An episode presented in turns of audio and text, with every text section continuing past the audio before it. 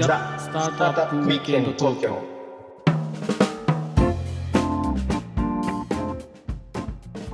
はい皆さんこんにちはこんにちは、はいロックウィステリアのフッティですロックちゃんです。今日もザ・スタートアップウィークエンド東京の時間がやってまいりましたはい。ということではい。今日のゲストちょっとすごいですよすごい人ね来ていただいてますね今日もね。はい、まあ、はい今までにないタイプのドンピシャ僕らと同い年じゃない。同い年っていうか同じ世代なんじゃないかなと思うんですけど。マジさゲーム世代じゃないですかこれ。そうなんですよ。はい。ゲーム世代ですよ、はい。はい。でも早速ちょっとご紹介しましょうかね、えー、ゲシピ株式会社代表取締役 CEO の、えー、真鍋拓也さんです。真鍋さんどうぞよろしくお願いします。はい、ひろきちゃん、はじめまして、あ、はじめましてではないか。えー、こんばんは、えっ、と、ゲシピの CEO をやってます、真鍋と申します。今日よろしくお願いいたします。よろしくお願いしますよろしくお願いします。あの事業はね結構今いろいろとにぎわがにぎわしていらっしゃって 盛り上がってるの本当に良かったなって思いますよね。なんかちょっとその昔から知ってるから。いやー本当に良かった。もうゲシピがここまで盛り上がってくれて本当に僕は嬉しいと思って ありがとうございます。さんとフッディはどういう関係性なの？えなんて？なんて？ゲシピーとフッディはどうゲシピ。ゲシピってあだ名にしないでよちょっと。いやいやいや。あのゲシピ。会社ね。ゲシピーとフッディはどうあーそういうこと？いう関係性？あえっ、とね真鍋さんと最初に会ったのがもう4年ぐらい前でしたっけね。多分それくらい前でしょうね、もうね。はいはい。僕が前の CVC で投資をしてた時にあの資金調達に来られたのが最初のあの会話ですよねなるほど。だから当時は本当にまあ真鍋さんもご苦労されてねもうあの大変だったですよねなかなかこう ね当時、まず e スポーツっていうのが、そもそもね、まだ世の中にそんなに。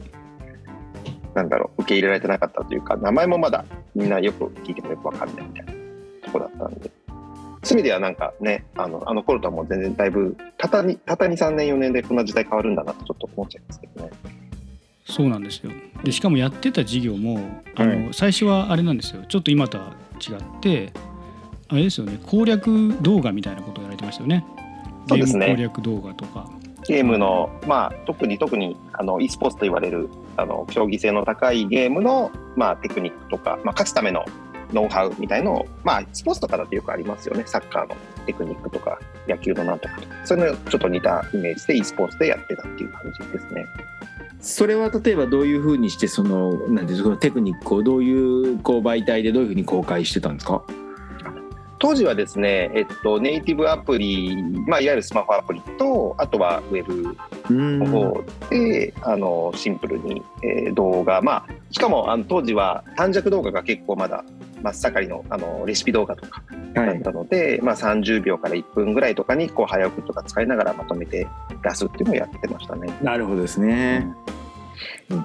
でまあそういうことをやって、まあ、結構ねいろいろご苦労されていろいろ紆余曲折あり今ようやくと言っていいんですかね？なんかご本人はすごくすね。まあご苦労されたと思うんですけど、まあ、今はもう非常に調子よくマクロステックさんからね、まあ、あの結構出資受けたりとかして、えーこれからどんどんこう新しい概念ですよね、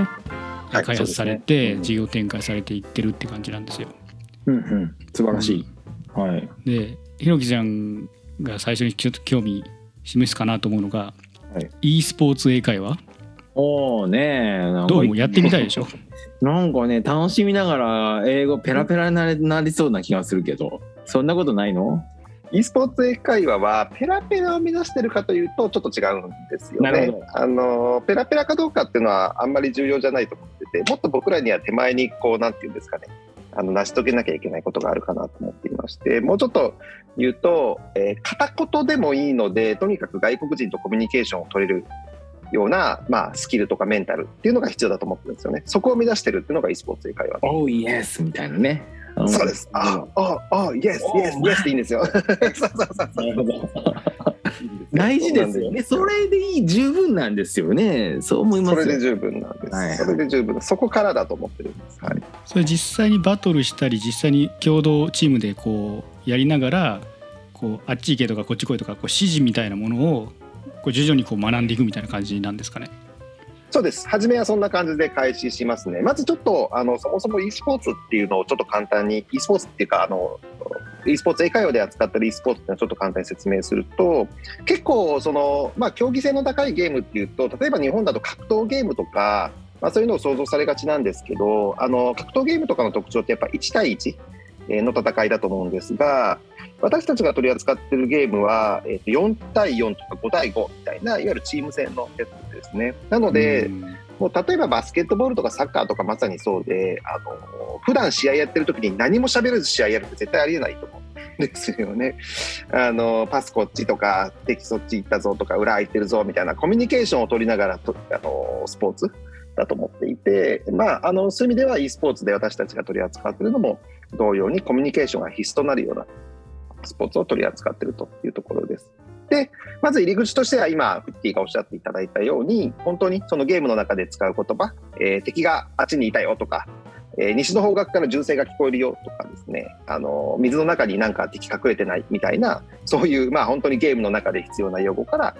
コミュニケーションを取り始めていってでただそれで終わってしまうと単なるなんだろうその外国人といつでもゲームができるえー、生徒に あの卒業時に当たってしまうのでそれだとさっき話したいや片言で外国人と話せる生徒じゃないよねっていうところがあると思うのであのそこから始めるんですけども結構そこからその雑談だとか、えー、っていうのをですねうまくあの、まあ、日常会話っていうのを取り入れていって、まあ、話せる内容っていうのをあの広げていく、まあ、話せる内容というよりは、えっと、話したことのある経験みたいなのを広げていくっていう感じです。かね。あの、やっぱ知らないことを話そうと思うとドキドキしちゃいますけど、あ、これ、この間先生と話したのに似てるなと思ったら、あの、なんとなくこう、片言でも話せると思うので、そういった経験を増やしていくっていうところ、そこが重要だと思っています。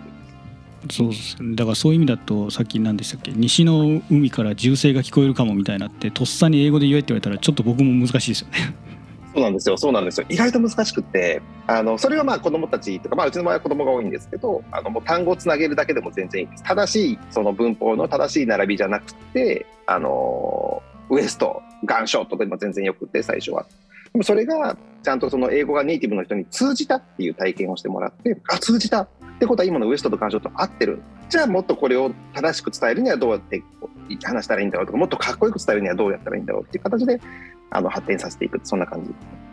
ちなみにそれあれですか？そのゲームをやりながらだと思うんですけど、うん、そうですそうです。どうやあの全くそのまあこうに慣れてない人が、えーと、ゲームをやるだけで例えば先生とかもなしでとにかくこう慣れてみるっていうかそういうアプローチなそれともあのなんかこう導く人がいるんですか？ゲームありがとうございます。そうですね。そういう意味で言うと、例えば4人とか5人で1組になるゲームなんですけど、そのうちの1人が必ず先生が入ってます。先生もだからチームメイトになってくれる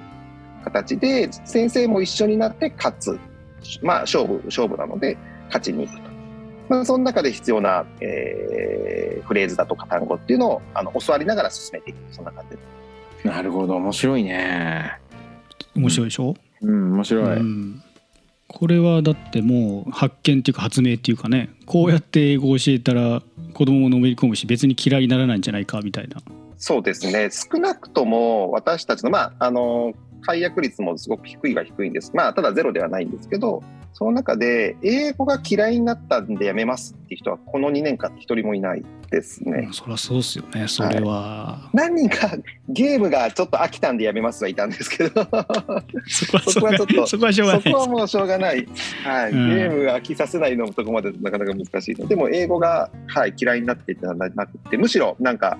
他の英会話スクールでもっとその何ですかねあのより高度な英語を学びたいとか言ってやめていく人は何人かいたぐらいですね。おなるほどね。まあステップアップですよね。もうはいそれはもうあの私たちにとってもあの嬉しい解約なのでもう喜んで解約していただく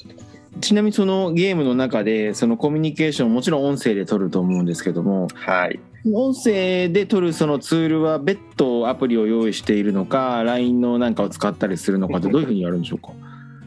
はい、ありがとうございます。えっと、基本的にはサードパーティーの、あのー、アプリを使って、まあ、ディスコードっていうそのゲーマーが一番よく使うアプリがありまして、ボイスチャットとかテキストチャットとか、うん、それを使ってやってます。うんなるほどなるほどいいですね。なんかうちの子供もそういえばえっ、とあれあのスプレー出すやつあのスプラ スプレー出すやつスプレー出すやつ。ちょっとおっさんっぽいよねイ今の言い方ンインクね。ですね。インクねあの、うん少なくともインクにしてほしいですよ インク出してさあのなんかいまいちこうローラーがローラーが一番強そうだけどあのチュッチュッチュッってやるやつの方が殺傷能が高そうなゲームあって。あれをねあの嫁さんの LINE のアカウントを友達同士でつないで